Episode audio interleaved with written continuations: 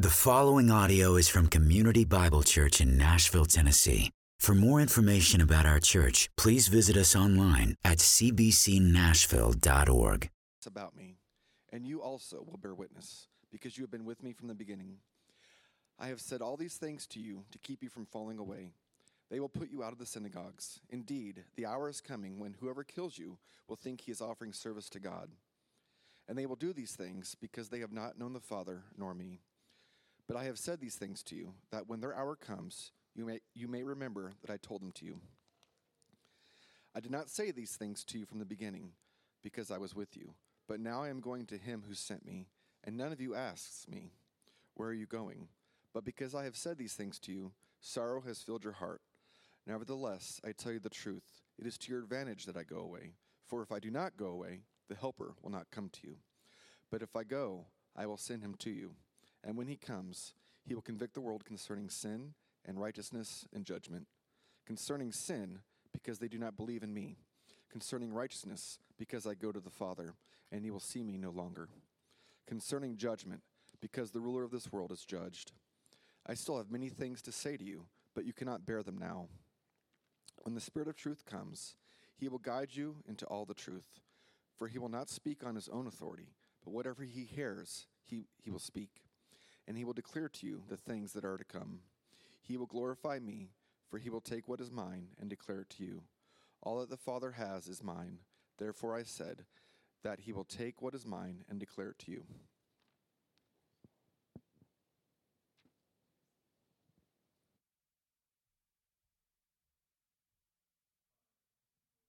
Uh, your word this morning. I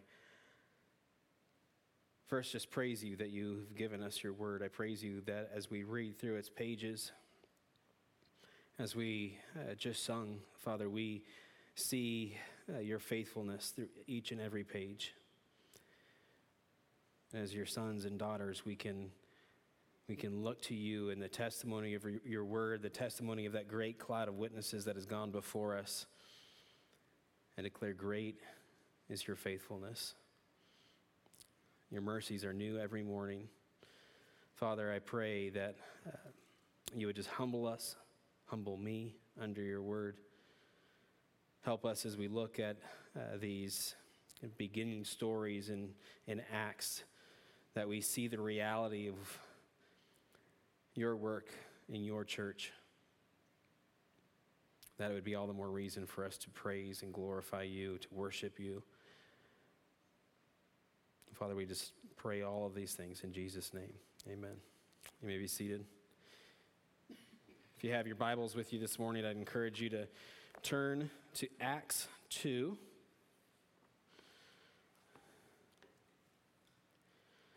So, we are in going just over a little mini series in the book of Acts, as I explained last week, going through the Gospel of John you, you get to the end, at least I did, and, and I just kept being impressed with the need to at least take a peek into the book of Acts. Because as we, as you see Acts, as you see the, the uh, church being formed, you realize that as Luke opens uh, the book of Acts, saying, that he had previously written in his gospel all that Jesus began to do and to teach. He is implying that Jesus is continuing his work. And that's exactly what we're looking at in this uh, series, this short mini series in Acts, the, the continuing work of Christ in his church. And last week we looked at Christ's ascension from uh, the first part of Acts. And as we considered his ascension to heaven to sit at the right hand of God, the, this position of power, we, we considered specifically Christ's role as our great high priest, how he ascended for us to be an advocate, an intercessor for us. We looked at how he ascends for our justification, he ascends for our sanctification. It's really his, his ascension that is part of that pinnacle of uh, what I talked about last week, his, his exaltation. that Christ not only came to fulfill all that the law required, to perfectly obey God, perfectly obey the holy standard that God has given all humanity, that standard that we all fall far short of. Christ came and fulfilled that all. He obeyed it. And as Paul says in his epistle to the Philippian church, he obeyed even to the point of death on a cross. But if the story had ended there, as Paul says in 1 Corinthians 15, we would be most to be pitied of all people. Christ rose from the dead. And he didn't rise from the dead like, like others in the pages of, of Scripture, like Lazarus, who rose from the dead simply to die again. He rose from the dead to have a life that is indestructible. And he ascended on high, as we looked at last week, caught up into heaven, physically there. He is, he physical, is physically there as our advocate, as our intercessor. And we considered the question last week, as Josh just read, as Jesus told his disciples, it's to your advantage that I leave. So we considered how is it that it could possibly be that Christ leaving us would be to our advantage. And that's exactly as his role as our high priest, as our mediator in the presence of, of God. Is our advantage that he ascended on high. And yet we ended last Sunday by looking at Matthew 28, considering Christ's statement to his disciples, saying that, Behold, I am with you always, even to the end of the age. So it's this, this confusion. Did Jesus leave? How is it that he leaves? And it's to our advantage, and yet he says that he is with us even to the end of the age. And as we read from John just a minute ago, we see that as Jesus ascends, not only does he ascend as our perfect mediator, as the God man, not only does he sit at the Father's right hand, the hand of the, the right hand of power, the right hand of majesty as King of Kings and Lord of Lords, but in his ascension and sitting down, he does this wonderful work of then pouring out the Holy Spirit on his church. And that's what we're going to look at this morning. So if you have your Bibles open with Acts 2, we're going to read a bit of a longer passage this morning, verses 1 through 41. Acts 2. When the day of Pentecost arrived, they were all together in one place. And suddenly there came from heaven a sound like a mighty rushing wind, and it filled the entire house where they were sitting. And divided tongues as a fire appeared to them and rested on each one of them. And they were all filled with the Holy Spirit and began to speak in other tongues as the Spirit gave them utterance. Now there were dwelling in Jerusalem Jews, devout men from every nation under heaven. And at this sound, the multitude came together and they were bewildered because each one was hearing them speak in his own language. And they were amazed and astonished, saying, Are not all these who are speaking Galileans? And how is it that we hear, each of us, in his own native language? Parthians and Medes and Elamites and residents of Mesopotamia, Judea and Cappadocia, Pontus and, and Asia, Phrygia and Pamphylia, Egypt and the parts of Libya belonging to Cyrene and visitors from Rome, both Jews and proselytes, Cretans and Arabians, we hear them telling in our own tongues the mighty works of God. And all were amazed and perplexed, saying to one another, What does this mean? But others, mocking, said, They are filled with new wine. But Peter, standing with the eleven, lifted up his voice and addressed them Men of Judea, and all who dwell in Jerusalem, let this be known to you, and give ear to my words. For these people are not drunk, as you suppose, since it is only the third hour of the day, but this is what was uttered through the prophet Joel. And in the last days it shall be, God declares, that I will pour out my spirit on all flesh. And your sons and your daughters shall prophesy, and your young men shall see visions, and your old men shall dream dreams even on my male servants and female servants. In those days I will pour out my spirit, and they shall prophesy. And I will show wonders in the heavens above and signs on the earth below blood and fire and vapor and smoke. The sun shall be turned to darkness and the moon to blood before the day of the Lord comes, the great and magnificent day. And it shall come to pass that everyone who calls upon the name of the Lord shall be saved. Men of Israel, hear these words Jesus of Nazareth a man attested to you by God with mighty works and wonders and signs that God did through him in your midst. As you yourselves know, this Jesus, delivered up according to the definite plan and foreknowledge of God, you crucified and killed by the hands of lawless men. God raised him up, loosing the pangs of death, because it was not possible for him to be held by it. For David says concerning him, I saw the Lord always before me, for he is at my right hand that I may not be shaken. Therefore, my heart was glad and my tongue rejoiced. My flesh also will dwell in hope, for you will not abandon my soul to Hades, or let your Holy One see corruption. You have made known to me the paths of life. You will make me full of gladness with your presence. Brothers, I may say to you with confidence about the patriarch David that he both died and was buried, and his tomb is with us to this day. Being therefore a prophet, and knowing that God had sworn with an oath to him that he would set one of his descendants on his throne, he foresaw and spoke about the resurrection of the Christ, that he was not abandoned to Hades, nor did his flesh see corruption. This Jesus God raised up and of that we all are witnesses. Being therefore exalted at the right hand of God, and having received from the Father the promise of the Holy Spirit, he has poured out this, that you yourselves are seeing and hearing. For David did not ascend into the heavens, but he himself says, The Lord said to my Lord, Sit at my right hand until I make your enemies your footstool. Let all the house of Israel therefore know for certain that God has made him both Lord and Christ, this Jesus whom you crucified. Now, when they heard this, they were cut to the heart and said to Peter and the rest of the apostles, Brothers, what shall we do? And Peter said to them, Repent and be baptized, every one of you, in the name of Jesus Christ, for the forgiveness of your sins and you will receive the gift of the Holy Spirit. For the promise is for you and for your children and for all who are far off, everyone whom the Lord our God calls to himself. And with many other words, he bore witness and continued to exhort them, saying, Save yourselves from this crooked generation.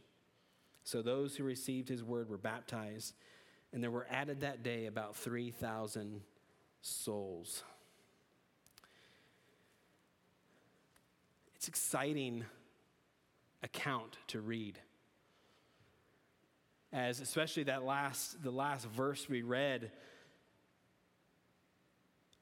that there were added that day to the church about 3,000 souls. It's, it's encouraging just to see as in one instance, finishing up John, you have this kind of this sadness that Jesus has departed and then, as we saw last week, as Jesus ascended, they were filled with joy. And now you see this kind of explosion, this boldness that we hadn't seen before. Jesus proclaimed as Messiah even to a people who had crucified him, people who were part of the angry mob that yelled, Crucified him, part, people who were part of the mob that yelled for Barabbas. And we see them cut to the heart and repent and believe. Well, this is, as we look at the story, you, you begin to see a, a story of a new creation. You see, as we, we think of the beginning of the story, the beginning of the Bible, as God created the heavens and the earth, you even see the Spirit's work in there. It's the Spirit is hovering above the, the surface of the waters, and there's this new creation. And unfortunately, that new creation comes tumbling down in the fall as, as Adam and Eve sin. Well, then, as Jesus comes in as the second Adam, as the final Adam, the perfect Adam, he is renewing and restoring this creation that has fallen. And as I mentioned last week, we live in this place of this already not yet, where it is as good as done, and yet it's not quite yet here. We will see that someday in the new heavens and new earth, that the promise being fulfilled that is on the pages of Scripture that God will dwell with us. We will be his people. Last week we saw that Jesus as our, as our great high priest, as he ascended into the heavenly throne room, the, the heavenly holy places, that he opened up to us the, the way that Adam had closed. This week, as we see this day of Pentecost and the Holy Spirit coming, it's interesting to see one of the signs of the Spirit's coming is is taking the confusion of the languages away from the people.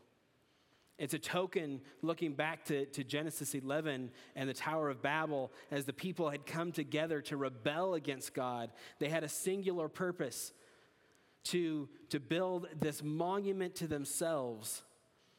And God comes down and confuses their language so the work couldn't continue. They couldn't understand one another.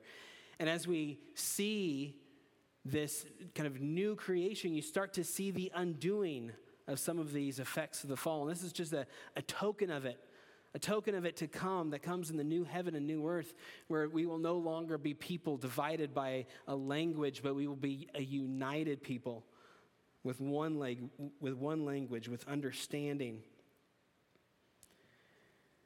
It's also just interesting with this picture of the, the um, uncluttering of the languages here in Acts 2. That it's not that God opened the, the ears of the crowd to suddenly understand Hebrew or uh, uh, Aramaic, but instead he had his apostles speaking in these various languages so that the multitude of people groups there could understand it. It's just a picture of the beginning of the church as, as Christ is doing his continuing, continuing work in the life of the church, that he is bringing all people groups to himself. People from every tribe, nation, and tongue, he is, he is bringing them to himself, building his church through the nations. Well, as we read a account like this, and specifically as we, we discuss the, the third member of the Godhead, the Holy Spirit, we, we sometimes fall into a couple different extremes. One extreme, which doesn't tend to be the extreme that Bible churches fall into uh, or Reformed churches, where it's this kind of huge focus on the Holy Spirit and these miraculous works we start, we start kind of like the Corinthian church uh, in this wrestling match with one another about who can have the better gifts. Uh, we're, we're not so uh, con- concerned about order in the church and actually understanding things, but just the, the speaking in tongues, as it might be. We, we magnify the Holy Spirit so much in that one extreme that we actually miss the whole point of the Holy Spirit's ministry, as, as we'll look at today the Holy Spirit comes not to magnify himself, but to magnify Christ. And we can easily, as we get caught up in uh, the, the sign gifts, we can easily lose sight of Christ. The other extreme, though, and that's the extreme that we tend to fall into, is we put the, the Holy Spirit in a box. And we say, yeah, we don't really talk about him too much. There's a, there's a book that was written a number of years ago called The Forgotten God. The Holy Spirit is God Almighty. The Holy Spirit is not an it, but in Him. The Holy Spirit is a, one of the persons of the triune Godhead. And what's sad about that is, as we kind of tuck the Holy Spirit away. We, we don't want to, we might be uncomfortable speaking about the Holy Spirit because we don't get, want to get lumped in with the other extreme. The shame about that is that we don't see the Holy Spirit working powerfully in our lives and powerfully in the church. So, if there's any takeaway that you have from today's sermon, I, I want you to see that Christ is indeed continuing his work in his church. And a huge part of that is through his Holy Spirit. That he is moving not only corporately in the church, but individually to do a number of maybe not like the outward miraculous signs, but he is doing miracles in us nonetheless. Things that we might take for granted, the Holy Spirit is actually just doing wonders for us. As, as Josh read a moment ago, and as I just said, it's important for us to see that the Holy Spirit comes to direct us to Christ, to magnify Christ. In John 15, Jesus told his disciples, But when the Helper comes, whom I will send to you from the Father, the Spirit of truth, who proceeds from the Father, he will bear witness about me. And you also will bear witness because you have been with me from the beginning. So you have kind of this dual witness, this dual testimony, the Holy Spirit coming down pouring himself out upon the apostles, and then the apostles turning and with the truth that the Holy Spirit has revealed to them, pouring out the gospel of Jesus Christ on the crowds. It's this double witness of Christ the Holy Spirit witnessing, testifying to Christ, the apostles turning and testifying of Christ.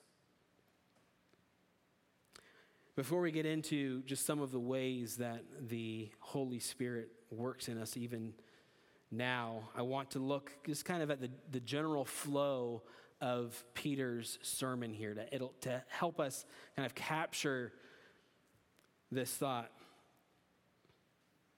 So, first, as the Holy Spirit is poured out and these these tongues of fire come and descend upon the, the apostles, and they begin to speak in these foreign languages. And the peop, these people that have c- come to Jerusalem, probably still in the area from the Passover and now here for Pentecost, all these people groups are hearing the apostles speak in their own language, and they're wondering what gives? What is this that is going on? And the first place that Peter goes to is Scripture. He says, This is exactly what was spoken in Scripture through the prophet Joel. And as he testifies, as he, as he gives, quote, quotes this section from Joel, he ends with the verse that says, And it shall come to pass that everyone who calls upon the name of the Lord shall be saved. So he says, This sign that you're seeing, this sign that you're seeing is, is the thing that Joel has said that God will pour his spirit out upon us. And so that, for what purpose? That all who call out upon the name of the Lord will be saved. So then the logical question is for those hearing Peter, for us now, well, who, who is the Lord? Who is this Lord that we should be saved by him? And Peter says, verse 22 Men of Israel, hear these words Jesus of Nazareth, a man attested to you by God with mighty works and wonders and signs that God did through him in your midst. As you yourselves know, this Jesus, delivered up according to the definite plan and foreknowledge of God, you crucified and killed by the hands of lawless men. God raised him up, loosing the pangs of death, because it was not possible for him to be held by it. So Peter points back to the what we call the Old Testament, what he would just call the Bible, Scripture. He points back to Joel, pointing to the fact that this is exactly what God said would happen, that we would, if we all who call out upon the name of the Lord will be saved. Well, who is this Lord? It is Jesus. It is Jesus who died and rose again.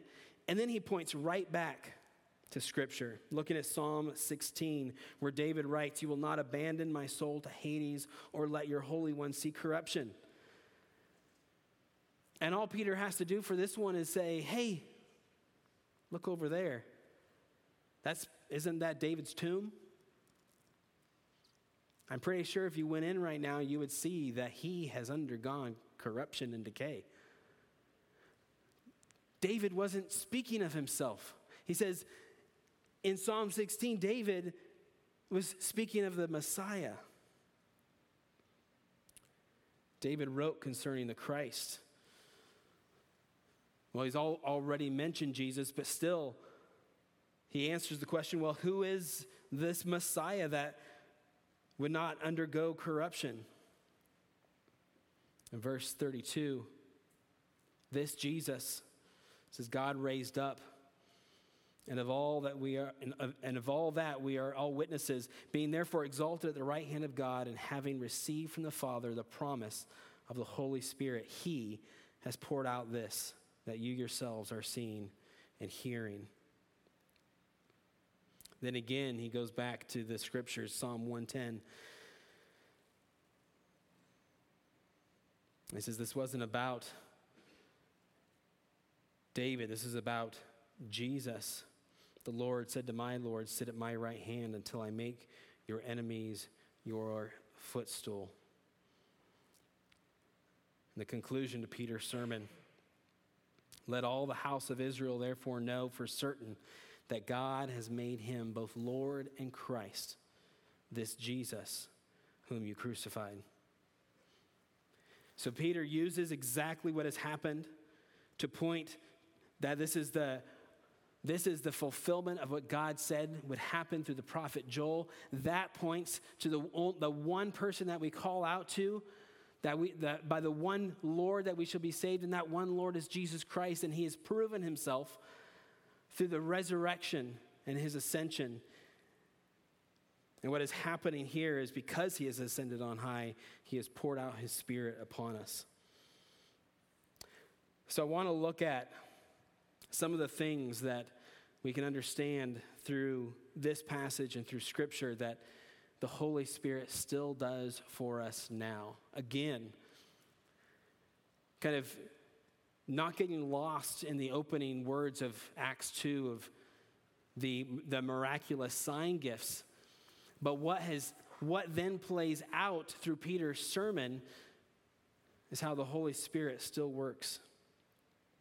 The Holy Spirit still reveals Christ from Scripture and guides us in truth he still reveals Christ from Scripture and guides us in truth. In a special sense, this happened with, with the apostles in this moment, where uh, the, the Holy Spirit kind of opens their eyes to truth, opens their eyes uh, to, to what had been written in the Old Testament scriptures, where Peter can now stand up and begin to declare these Old Testament passages and how they pointed to Christ. Kind of what, what Jesus did with the two disciples on the road to Emmaus, where he said, Why are you surprised at about all that has just happened? That this man that you thought was the Messiah was crucified. Why does that surprise you? Are you so slow to believe all that the scriptures told you must be so of the Messiah? And, and he went through Moses and the prophets and explained to these disciples how Scripture pointed to him. Well, this is happening in a very special way for the apostles. In, in such a special way that they record the truth given to them by the Holy Spirit to kind of close out the canon of Scripture. It's a, it's a revelation that does not happen for us anymore. We don't have more revelation to add to God's holy word, it is closed. But the way the Spirit does continue to work is He does enable us to understand the Scriptures. 1 Corinthians 2, Paul writes that the natural person does not accept the things of the Spirit of God, for they are folly to him, and he is not able to understand them because they are spiritually discerned. The spiritual person judges all things, but is himself to be judged by no one. For who has understood the mind of the Lord so as to instruct him? But we have the mind of Christ. One thing as I walk through these things, I want you to pay attention to, to how much the Holy Spirit and Christ, those, the terms kind of be, begin to be interchanged. We, we read through Scripture multiple times. The Holy, Holy Spirit is called the Spirit of Christ. And here, as we see the Spirit working through, uh, illuminating us, helping us to understand what Scripture has to say, because without Him, our, our eyes, our ears are dead to the truth. We might understand kind of some basic logic behind it. We might understand the, the flow of the scripture to a certain degree. But at the end of the day, without the Holy Spirit's work, it's just a beautiful book. Might be a wonderful book. I've, I've known people, I know people who have scriptures and they see in it beauty they see some of the poetry in it as some of the most beautiful poetry ever written. They see some of the narratives in it as just some of the one, most wonderful stories ever written. And yet, it's dead to them. They don't see, they don't see the words as the words of life. The Holy Spirit opens up our hearts, opens up our minds to not only see the beauty of the word, but to show us Christ in the word to convict us of truth and to confess Christ, confess Jesus Christ, to call out upon him as the Lord who saves. Now, one confusion that we sometimes have as believers is thinking, okay, well, if I have the Holy Spirit, then I should be able to understand everything that the Bible says. That's not true. Okay, there's still things we struggle with. This is why there's multiple denominations who say, hey, I believe that this says one thing. And we say, I don't see that I believe it says this. And, and oftentimes we, we divide over those things. And that's fine. On this side of eternity, we don't know these things.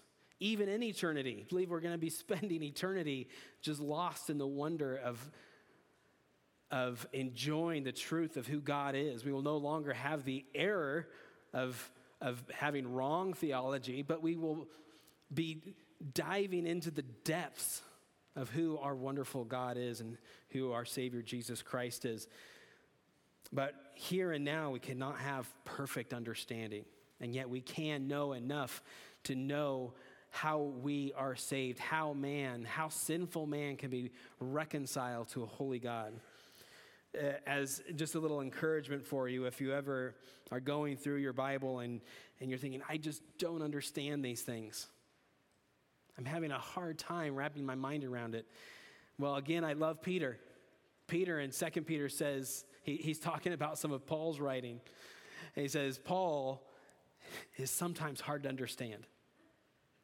It's like, oh, thank you, Peter, for saying that.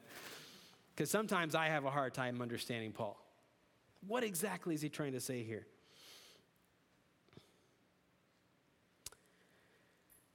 So the Holy Spirit opens our, our minds to understand Scripture, and specifically in, in, in opening our minds to under, understand Scripture, He is opening our minds so that we can see Christ in Scripture. So much so that Paul says that we're given the mind of Christ. The Holy Spirit also brings us to new life in Christ, regenerating us and convicting us of, of our sin. This is, again, part of that kind of new creation language. We are a new creature. It's, in, it's important for us to recognize some of the different reactions of the crowd in this passage. Because as, as the, the crowd gathers together, they've heard this noise and they, they hear the apostles testifying to Scripture in their own languages. there's still a portion of the crowd that seeing this wonderful thing unfolding, this miracle, so much of a miracle that they say, aren't these just kind of, aren't those just Galileans? It's kind of a dig on Galileans. Like, aren't those uneducated Galileans? How are they speaking in these foreign tongues, these foreign languages? And some say, they mock. Eh, they're just filled with new wine. It's a sad thing to, to be a, a people who sees what God is doing, not only in the miraculous, but just in the, his world around us, in what he has created, and to look, and as Paul says in Romans, we look upon all that God has done and we suppress the truth. As he says, For what can be known about God is plain to them because God has shown it to them. This portion of the crowd is seeing God's mighty power unfolded in front of them. And in their hardness of heart, they mock. But, verse 37 others repent. Now, when they had heard this, they were cut to the heart and said to Peter and the rest of the apostles, Brothers, what shall we do? This reaction does not come apart from the Holy Spirit's work.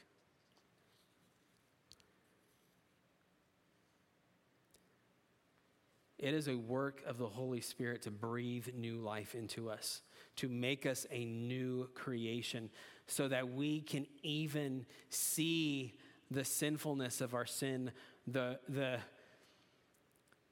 misery of, our, of, of the sin and misery that we are in, to open our eyes to see these things, to reveal the need that we have for Christ.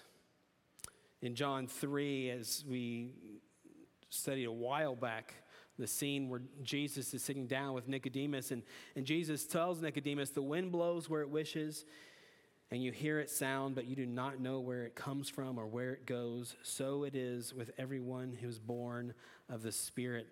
We must be born of the Spirit to be able to see and understand the things of God. And one of those things that we must see is our own sinfulness, our own wretchedness. Only the Holy Spirit can bear the fruit of genuine repentance and obedience in people. We might compare this with the sorrow that we read in Scripture of Cain after he kills his brother Abel, or, or the sorrow that Judas experienced after he betrayed the Messiah. There's sorrow that the world can have, but as we looked at recently, Paul says it's, it's a godly sorrow that leads us to repentance, and that godly sorrow is born through the Holy Spirit doing his perfect work in us. The Holy Spirit convicts us of our sin so that we are genuinely broken over it and sorrowful for offending our holy God. The, the wonderful account in Ephesians 2 where we see this picture of us being dead in our sins and trespasses, yet God making us alive. In verses 4 through 7, it says, But God, being rich in mercy, because of the great love with which He loved us, even when we were dead in our trespasses, made us alive together with Christ. By grace you've been saved. And raised us up with him and seated us with him in the heavenly places in Christ Jesus so that in the coming ages he might show the immeasurable riches of his grace and kindness toward us in Christ Jesus. It is a miracle that any of us would believe. It is a miracle that any of us would have faith in Jesus Christ. You may not always consider your life in Christ, your salvation, as a, as a, a, a miracle from God, but it is. You were dead in your sins and trespasses. A dead man can't make himself alive again. And very much like the picture of God breathing life into Adam and, and bringing him in, into being. That is very much what the Holy Spirit does for us. He breathes life into us so that we are a new creation. He makes us alive together with Christ. The Holy Spirit also unites us to Christ. This is probably the, the doctrine of our union with Christ really hits home at, with Jesus' statement to his disciples that I am with you even to the end of the age. When the Holy Spirit is poured out onto us, poured out into us, brings us, brings us to new life, he unites us to Christ. Just think about the Holy Spirit's work in the life of Christ. As you read through the gospel accounts, the Holy Spirit is involved in every step of the way. Jesus is conceived in the womb of the Virgin Mary by the power of the Holy Spirit. At his baptism, the Spirit descends upon him as a dove. He's anointed from by the Holy Spirit from above for his ministry. Right after that, in Luke 4, he goes into the wilderness to be tempted, and Luke records that he goes into the wilderness full of the Spirit and that he was led there by the Spirit. The author of Hebrews says that Jesus offered himself as the sacrifice for our sin through the eternal Spirit. And Paul says that he was raised by the Spirit. The, Jesus came and he, he repeated, as we saw a number of times in John, he says, I, I don't come to speak of my own authority, but I, I speak from the, authority from above. I only do what the Father has told me to do. And this life of humble submission to uh, be a, to put himself in the position of a creature, putting himself under the very law that he established as, as our mediator, he did that through the power of the Holy Spirit. He, he submitted himself through the power of the Spirit. The presence of the Holy Spirit really, as you read the gospel accounts, marked Jesus' life. And the point is that then, as he ascends on high, he pours out that same spirit upon us so that every part of our life can be marked by the power of the Holy Spirit. The same power that raised, the same spirit that raised Jesus from the dead raises us to new life.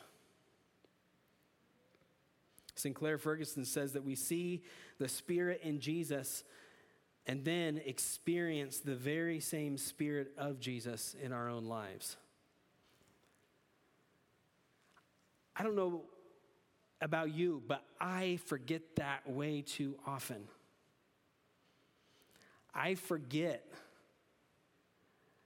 that the same Spirit that is that poured himself out on the day of Pentecost on the apostles, that opened the hearts of these, of, of these men from every tribe and nation and tongue so that they could come to new life. The spirit that worked in the life of Jesus through his time here on earth, that same spirit that raised him from the dead now dwells in me. I, I neglect that truth far too often.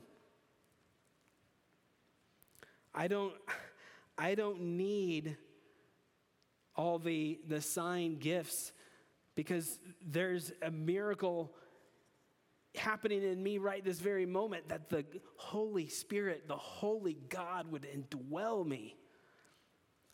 I know my own sin, and, I, and there's more sins that I don't know about. And I'm praying, God, please, please reveal these things to me. And yet the Holy Spirit would dwell within me? How could that possibly be? What a wonderful work of grace. Look with me. One of the most amazing things I think that the Holy Spirit does for us Romans 8. In our life of sanctification, as God is more and more transforming us into the image of his son. As we talked about in our Sunday school class, as I read recently, none of us have arrived. We talked about that, that the arrival fallacy. We are all in the middle of our sanctification. God is working through us continually. Our, our sanctification will not be perfected until I die. Once I die and I am present with my Savior, finally my sanctification will be complete. But right now, I am a man in the middle of my sanctification, which means I still sin. I still struggle against temptations. I still need the body of Christ around me to speak into my life. I need to sit under the word just as much as anyone else does so that I can be more and more transformed to look like my Savior, that I can more and more kill the deeds of the flesh and live in the works of righteousness. Romans 8, beginning with verse 9, Paul says, You, however, are not in the flesh, but in the Spirit if in fact the Spirit of God dwells in you. Anyone who does not have the Spirit of Christ does not belong to him. But if Christ is in you, although the body is dead because of sin, the Spirit is life because of righteousness. If the Spirit of Him who raised Jesus from the dead dwells in you, He who raised Christ Jesus from the dead will also give life to your mortal bodies through His Spirit who dwells in you. So then, brothers, we are debtors not to the flesh to live according to the flesh. But if you live according to the flesh, you will die. But if by the Spirit you put to death the deeds of the body, you will live. For all who are led by the Spirit of God are sons of God. For you did not receive the spirit of slavery to fall back into fear, but you have received the spirit of adoption as sons, by whom we cry, Abba, Father.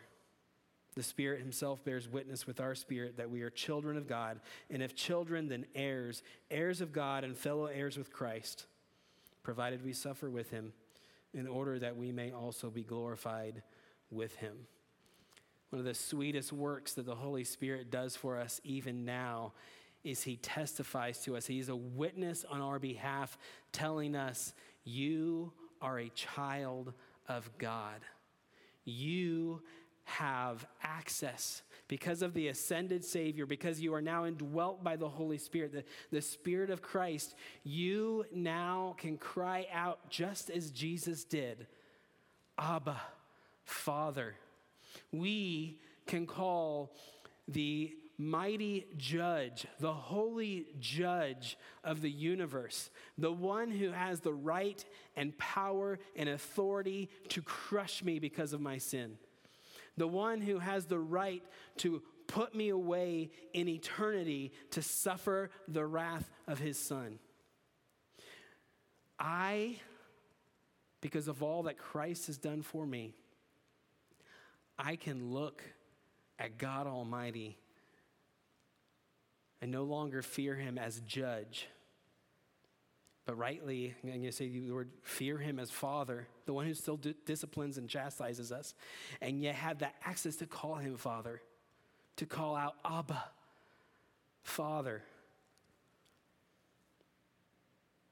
It is it's a beautiful thing, and it's the Spirit's work in us that testifies to the fact. Again, He does not come to testify to Himself and to magnify Himself, but He comes to testify Christ in our hearts, to, to witness to Christ from His Word, to magnify Christ. Another thing the Spirit does for us is He unites believers together in Christ. Now, we're going to put a pin in that one. We're going to talk about that one in a couple weeks as we explore the communion of the saints.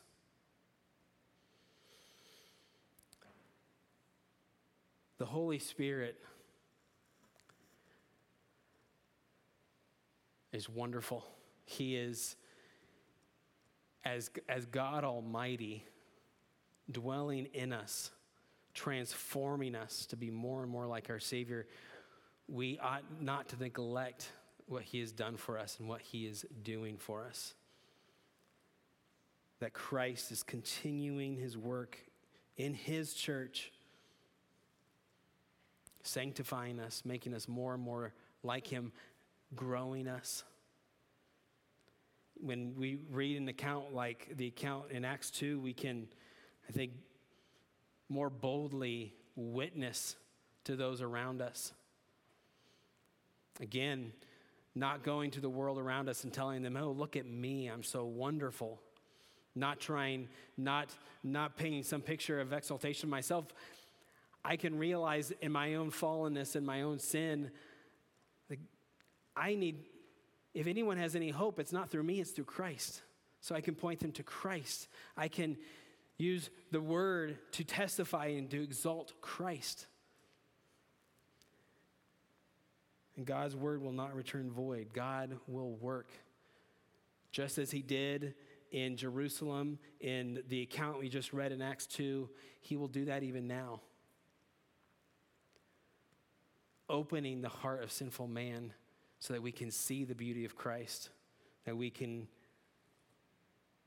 call out to him and be saved.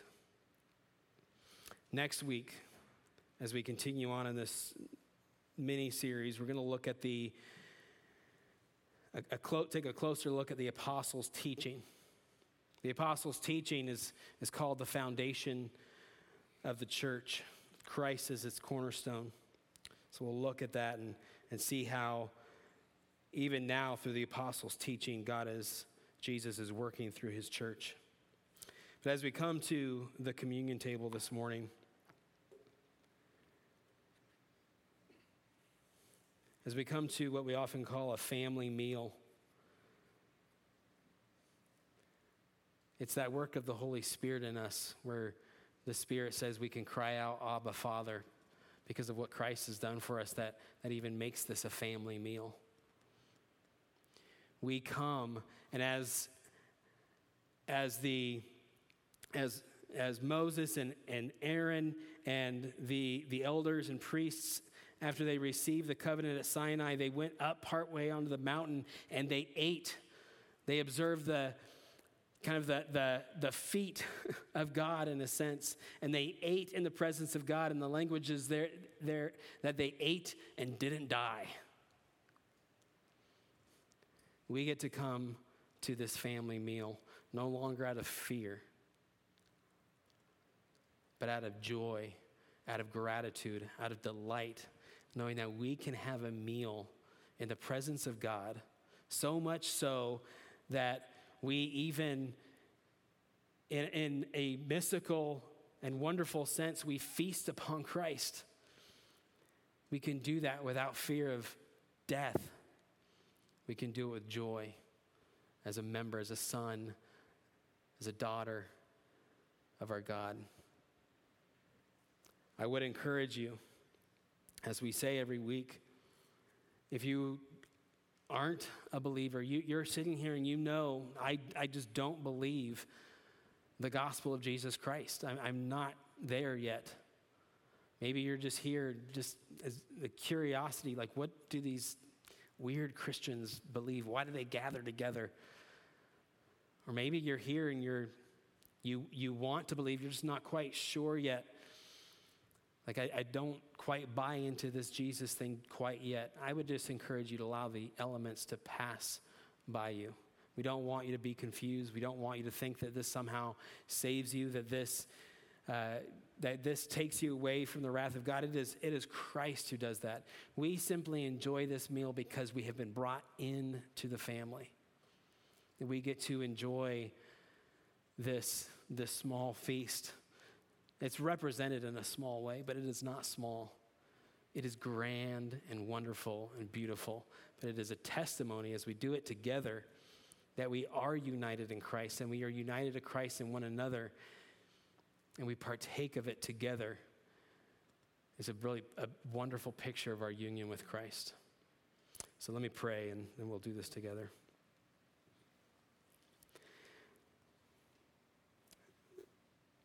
Father, I do praise you for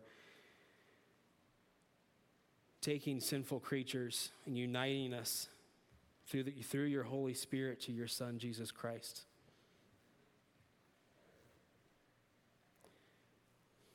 Father, it's a wonderful thing as we do recognize our sinfulness, and yet you tell us that we're indwelt by your Holy Spirit. You call us, you tell us that we are united to Christ. You tell us that we are people who are in Christ. That we can have the mind of Christ. Father, it is more and more evident the more I recognize the deceitfulness of my own heart, the more I recognize my own, my many, many failings. It is more and more apparent just how much I need Christ, and more wonderful that you have so graciously poured out all the blessings of Christ onto me. So, Father, as we sit down now to enjoy the Lord's Supper together, I pray that you would impress that upon our heart. To help us realize that you have brought us in as sons and daughters of the living God.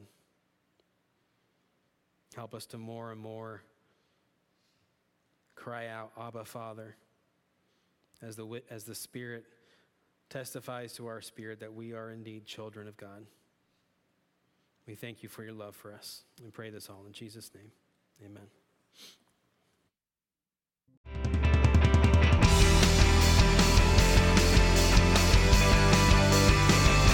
Thank you for listening to this audio presentation from Community Bible Church. For more information, please visit us at 6005 Edmondson Pike in Nashville, Tennessee, or online at cbcnashville.org.